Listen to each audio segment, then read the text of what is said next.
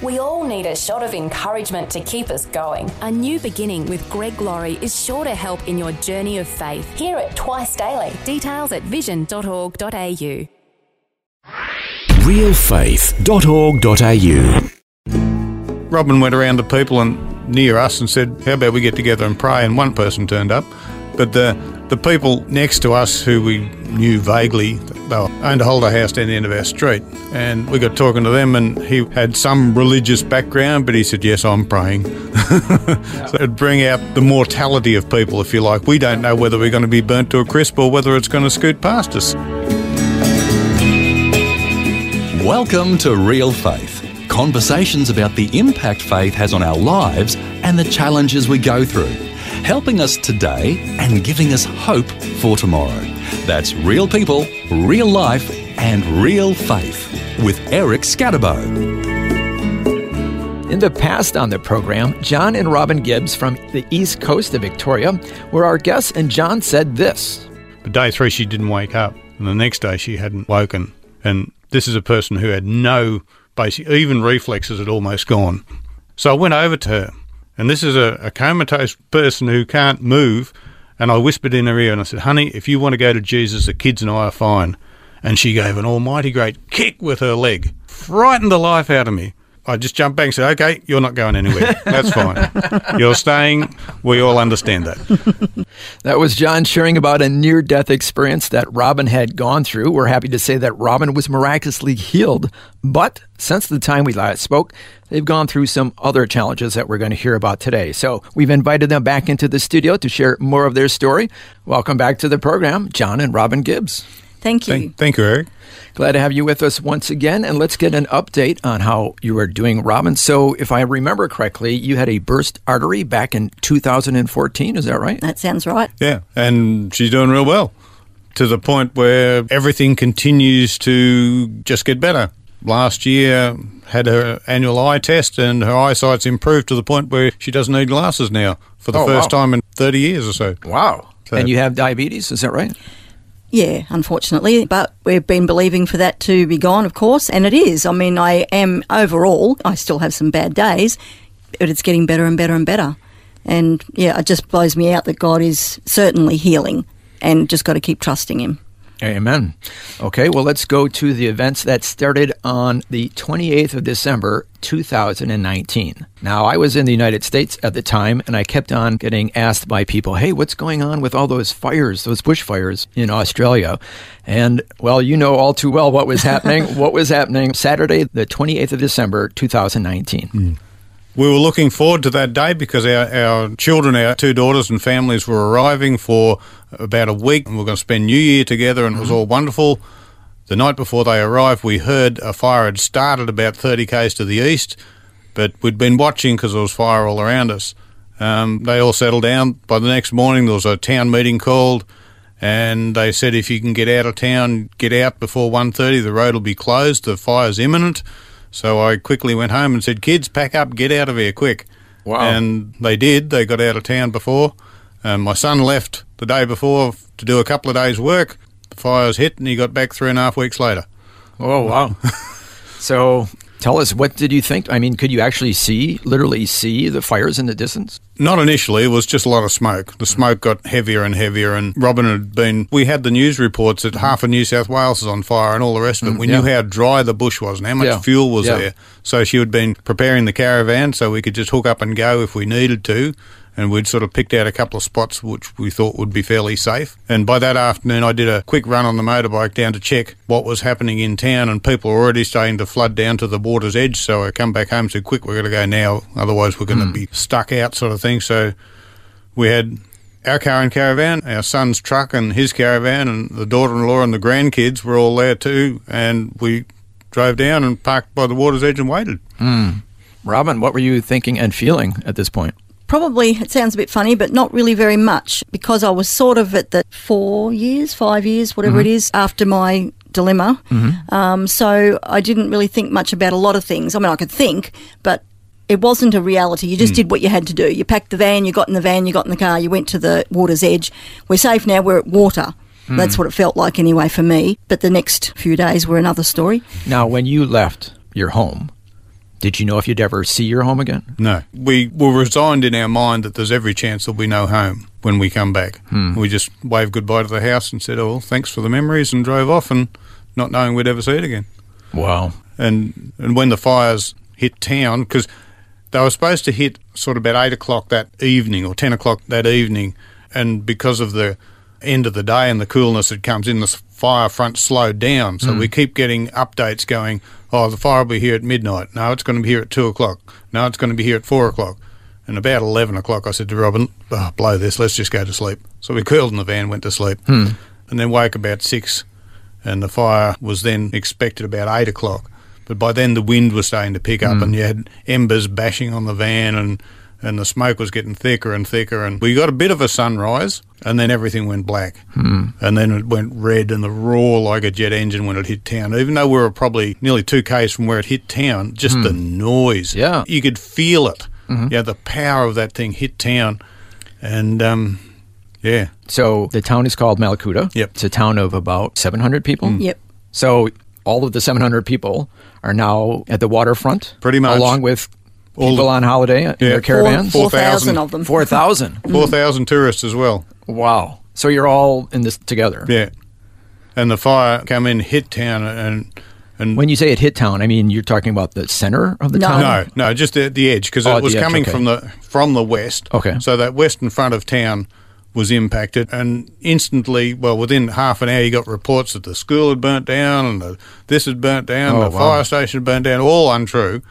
Oh, is Uh, that right? So, yeah. Oh, so incorrect information. Yeah, yeah. Causing anxiety. Yes. And then the fire front had passed, and there was a bit of a lull for a while. And then just over from us, where we were parked at the water's edge, more fire started up again in the Shady Gully area. It got bigger and bigger, got up into the canopy of the trees, and then just roared back up the hill. And we said, well, because our house was just over the top of the hill, and we said the first fire front didn't get it; it's gone this time for sure. And the exploding gas bottles as the houses burnt, and that you know was just like being in a war zone. Hmm. Just the hmm. boom, boom of the gas bottles exploding, and it was But the amazing thing was was that we weren't panicking. No. one seemed to be panicking. I really feel like God just laid out a blanket of peace over everyone, hmm. Christian and non-Christian. Just everyone was calm, which I thought was quite incredible. We were calm. We weren't even thinking about was our house gone, the house not gone. I don't know. We just doing whatever it was we had to do, get a cup of tea or something. I don't know. Yeah, I was just wondering of all the people there, I mean, the locals Mm. and also all the people there on holiday, what was the mood among them? I mean, Just- you had peace, but Yeah, they were pretty much the same. Yeah. Robin went around to people and near us and said, "How about we get together and pray?" And one person turned up, but the hmm. the people next to us who we knew vaguely, they owned a holiday house down the end of our street, and we got talking to them, and he was had some religious background, but he said, "Yes, I'm praying." Hmm. yeah. It'd bring out the mortality of people, if you hmm. like. We don't Yeah, know whether yeah. we're going to be burnt to a crisp or whether it's going to scoot past us. So. But Wow. even within the knowing or not knowing of what was going to happen, we were at peace. Hmm. We were at peace, but so did everyone else seem to be at peace. It was quite an Mm-hmm. Incredible. That's why I meant like God let down this blanket of peace over everybody. It was Nobody really was shouting. No one was running No. around. Everyone was just sitting, waiting. Okay, so you're waiting there. How long? And what resources did you have? We were two nights in the caravan on the edge of the lake, so we had our food and everything we had in the caravan. That was fine. We went up to the supermarket at the end of the, I don't know, first or second day. It's sort of time's gone a bit blurry. And the guy in the supermarket has a house just up from ours. And he shouts out as we walk in the door, Hey, you guys, your house is okay. Oh, we wow. couldn't believe it. We were sure it had gone. And We uh, didn't really believe him. It's not that we thought he was lying. It's just like it wasn't a reality Hmm. to us. Yeah. It Yeah, was 'cause When of you like, saw oh. that raging fire, Yeah. and you're Yeah. thinking, how could anything survive Exactly. that? That's right. Yeah. Yeah. And it burnt up the hill to the back of the houses and stopped dead. Mm-hmm. And it was like half a kilometre radius around our house never got burnt. We back onto bush. There was all this fuel sitting right at the back of the house and never burnt. So Yeah. But sadly, I think you told me 130 houses were destroyed. yeah. Yeah. yeah. Somewhere in that neighborhood. yeah, So a lot of people lost their homes. a lot Yes, of people did. yes. Yeah, yeah. And in the midst of all that, I heard on the news in the United States that there was a ship that was coming up to mm-hmm. help evacuate people Yeah. out of that area. Is that right? Yeah. The next day, there was a, a Navy ship there, and then there mm-hmm. was a second one. It turned up, and we can't sing the praises high enough of our volunteers mm-hmm. in the CFA and, and the Defence Force. They were brilliant. They went out of their way to help anyone do anything. it was just amazing. Yeah, but they evacuated all the tourists out of town, and then we were left on our own. The roads were blocked, no power, no fuel. Well, the fuel was running out quickly, so no power. We were relying on a, a very little camping generator to keep our fridge and freezer going. And you didn't know when it was going to end. no, But you had food, but a limited amount of food. limited amount, and some was getting choppered in by air because praise God we have a, an airport at Mallacoota, mm-hmm. so stuff was getting in. But then you had to deal with smoke too. They mm. couldn't fly a lot of the times because the smoke was so thick. We had smoke for weeks and weeks. Mm. Yeah. Yeah. And I ingested so much smoke, I coughed mm. badly for about six months. Mm-hmm. Robin had to pat me on the back, and I'd cough, cough, cough. And then I, glory to God, one night I said, I've had enough of this. Lord, heal me. Next morning, breathing perfectly free and never coughed since. Wow. And speaking of health, as we mentioned, Robin, you have diabetes. Mm. You needed to get your medicine. Yes. And, um, well, I never even much thought about it. I suppose I probably thought the chemist in town, they'll still have it. Things were pretty grim. But we heard somewhere in the mix of all of that that some woman, I think, but a person in Melbourne who was packing up gear to send to wherever, saw their box for Mallacoota possibly and said, that's got to go. Get that on the plane. Oh, because the plane was about to go, I Yeah. think. Hmm. So it was uh, going to get left behind. And she said, that's got to go to hmm. Mallacoota. To Mallacoota. It could have been Alice Springs, but it was at Mallacoota's box. Hmm. And uh, that woman saw it and got it on the plane and it got up to Mallacoota for people like me, Wow. which was incredible. Wonderful. Yeah. So things aren't looking too good at this point. Stranded, don't know when you're going to be able to get out. Limited food, limited power. Well, no power. No power. For what, 10, 11 days? Yeah, and then they managed to connect, flew in two massive generators. Um, the army brought them in and um, connected up part of the town, but only part because the part that was impacted by the fire, all the power lines are down. That so they Yeah. only turn certain parts of town on. But guess what? Our end of the street, the other end didn't get turned on. Oh. So, 'cause their power came from a different direction. Absolutely miraculous. God was looking after our freezer full of meat. Amazing what God looks after. Yeah. When we got back to the house, wonderful story. I thought, well, we have chickens. And I thought, well, there's no way they could have survived in that thick Mm. smoke. We could hardly breathe. I walked down the back. Now, through all of this, I mean, a lot of anxiety is going on Mm. for everybody. How is God working through all this? It's supernaturally enabling. Mm. You just did what you needed to do beyond what you thought you could do. Mm-hmm. And just the peace, not to panic. Mm-hmm. There was no panic. There was never any panic. And um, he just provided what we needed. Our guests today are John and Robin Gibbs, who are getting us updated on some of the challenges they've gone through since the last time they've been on the program. It all started with the Australian bushfires in the summer of 2020. We'll hear more of their story when we return right here on Real Faith. Looking for resources to grow your faith? Check out Vision Christian Store with books, movies, audio CDs, DVD resources, and more. Plus, free delivery on orders over $50. See visionstore.org.au. You're listening to Real Faith conversations with real people about how God works in their lives. If you want to know more about integrating faith into your life, our website is realfaith.org.au. Just go to the website and you'll find helpful articles about the impact faith can have on your life. Once again, that's realfaith.org.au. Welcome back. I'm Eric Skattebo, and our guests today are once again John and Robin Gibbs, who live in a remote town on the east coast of Victoria called Mallacoota. As we heard before the break, their community was deeply affected by the major bushfires that occurred during the summer of 2020. But, as we'll hear, that was just the beginning of the challenges they faced. So, fast forward, you get through the bushfire season, hmm. get back to your home. Now, the community naturally wants to come together Yes. and kind of uh, help each other Yeah. and commiserate together, I Yes. guess you could say. Yeah. What happened? Well, the fires put us to because John and I walk every day, just good for me, and so we met a lot of our neighbours just after the fires, and lots of conversations, lots Mm-hmm. of how you're going. Oh, we're all moaning and groaning, not many Yeah. words Now that- expressed. That's uh, one of the positives that comes out of a disaster is that it brings people together. Yeah, mm-hmm. it was beautiful. And I'd say things to people I knew and people I didn't know. I'd say, well, I've actually cried every day, maybe only for five minutes, but I've cried every mm. single day since the fires. Yeah. Then they would turn back to me and say, so have I. Mm. And I was so blessed by that. It was mm. like this. I don't know. We helped each other. Yeah, it was just yeah. incredible. Gave them Yeah. permission to be real. Mm-hmm. Yeah. And it was Yeah. it was good. And we all everyone wanted to talk. If Mm. you went down the street to get milk, you were allowed an hour because everyone wanted to talk. They just wanted to know that they were okay. And just that human Mm-hmm. Yeah. contact, and even the animals. It's a really weird thing. Hmm. After the fires, the animals were so quiet and peaceful. They just wanted human contact. Neighbour's cat can't get near it. It will allow you to pat it. We We're walking down the end of the caravan park, and there was a koala walking along in front of us, and he stopped at a tree, and I just walked up and just he patted him. Which you could never do. No. No. Yeah. So a very kind of unique Hmm. situation, people coming together, hmm. literally and figuratively. Yes. But then trauma number two happens. March of 2020, the whole world this time, not just your area, New South hmm. Wales with the bushfires, hmm. but coronavirus Yeah. hits. How did that impact this already fragile community? It's like we'd been tumbled through the bushfires. It's like, you know, we'd been tipped upside down. Mm-hmm. Yeah, yeah. But then you got smacked in the head with a baseball bat.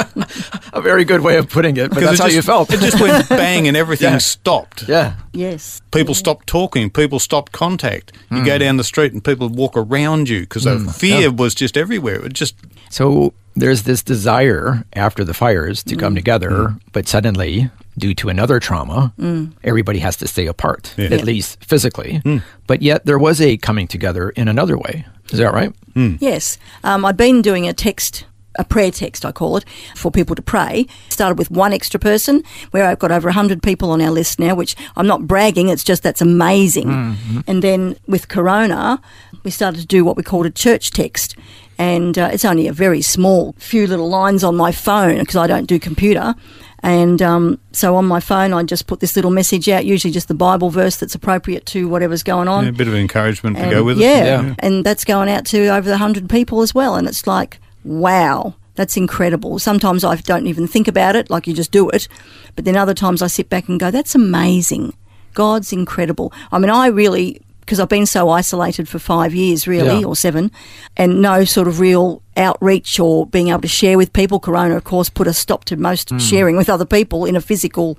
Face to face stuff. yeah. But now all of a sudden I've got this prayer text and this church text that I'm still communicating with Mm. Yeah. Mm-hmm. people, and hopefully they're getting something good out of that. Um, and especially in a time when we couldn't even see people, they couldn't see people either. Yeah. They couldn't go to Yeah. Mm-hmm. church. They couldn't meet with their friends. Yeah. One of the people on the, on that prayer text list we met with about a month ago, and he said that his wife was very ill, been diagnosed with cancer, and whatever, and he rang her up and said to Robin, "Oh, can you pray for my wife over the phone?" And Robin did.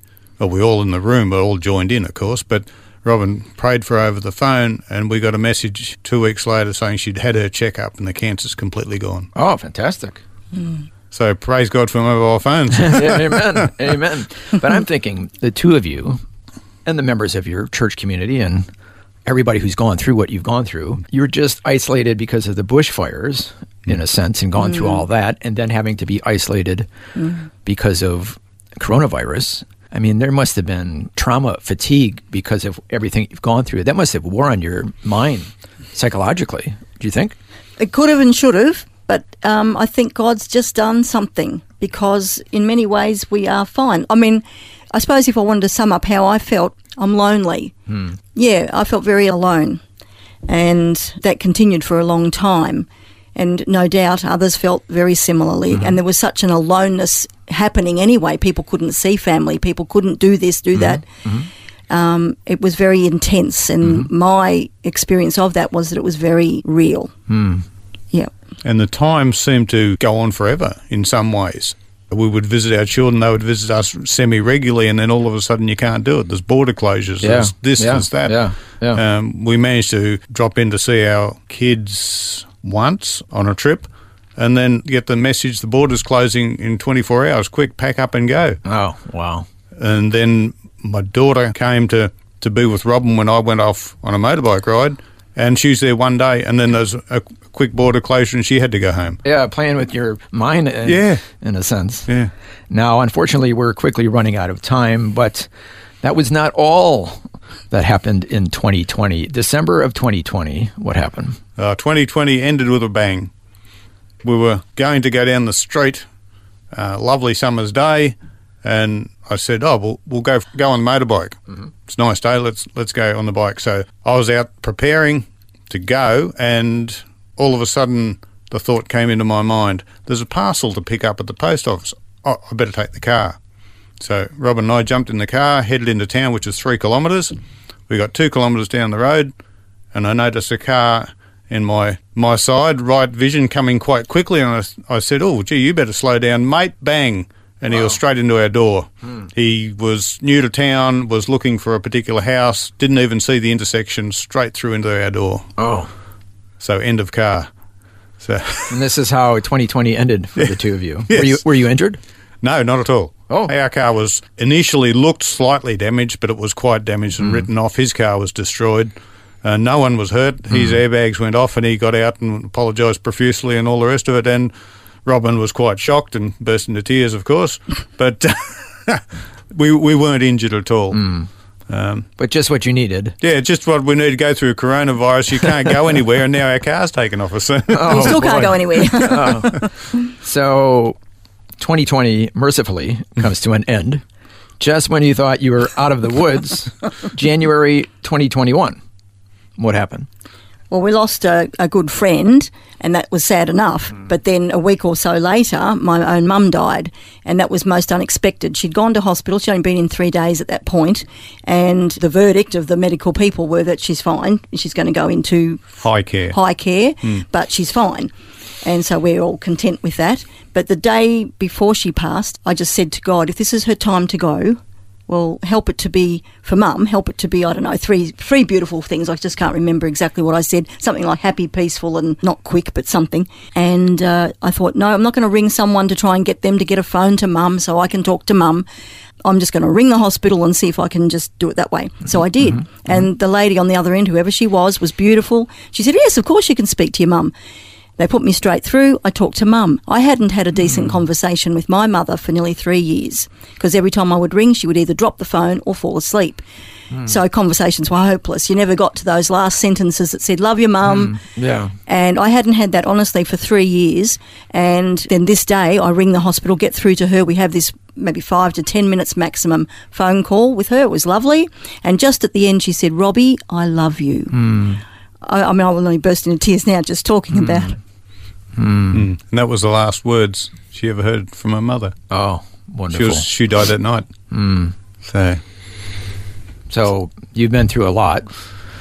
I mean, 2020, bushfires, coronavirus, then your mother dying.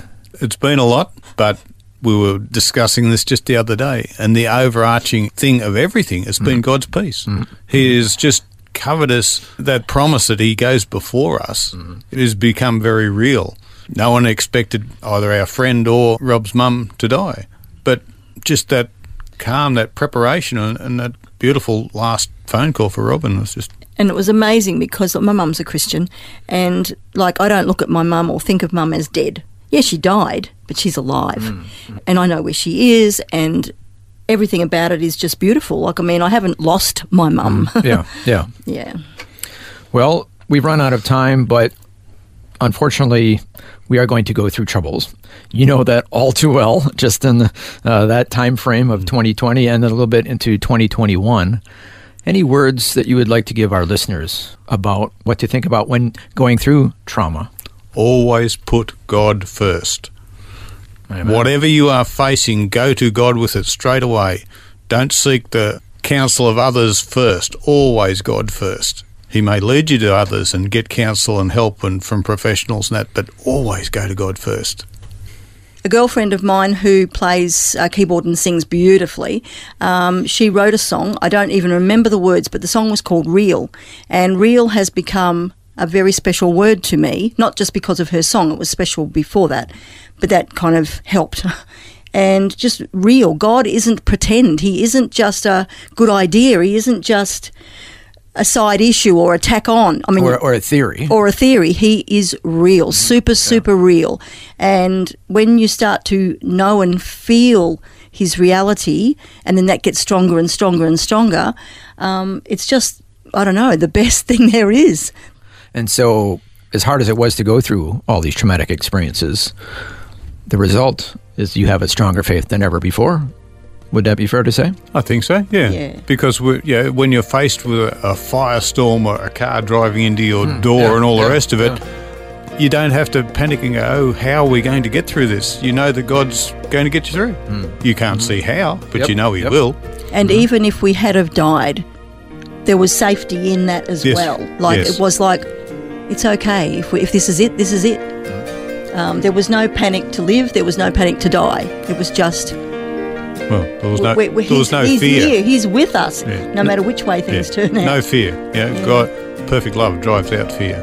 Amen. Thank you so much, John and Robin, for sharing all that you've gone through. Thank you for Pleasure. letting us share it. Thank you. Our guests today have been John and Robin Gibbs, who live on the east coast of Victoria in a town called Mallacoota.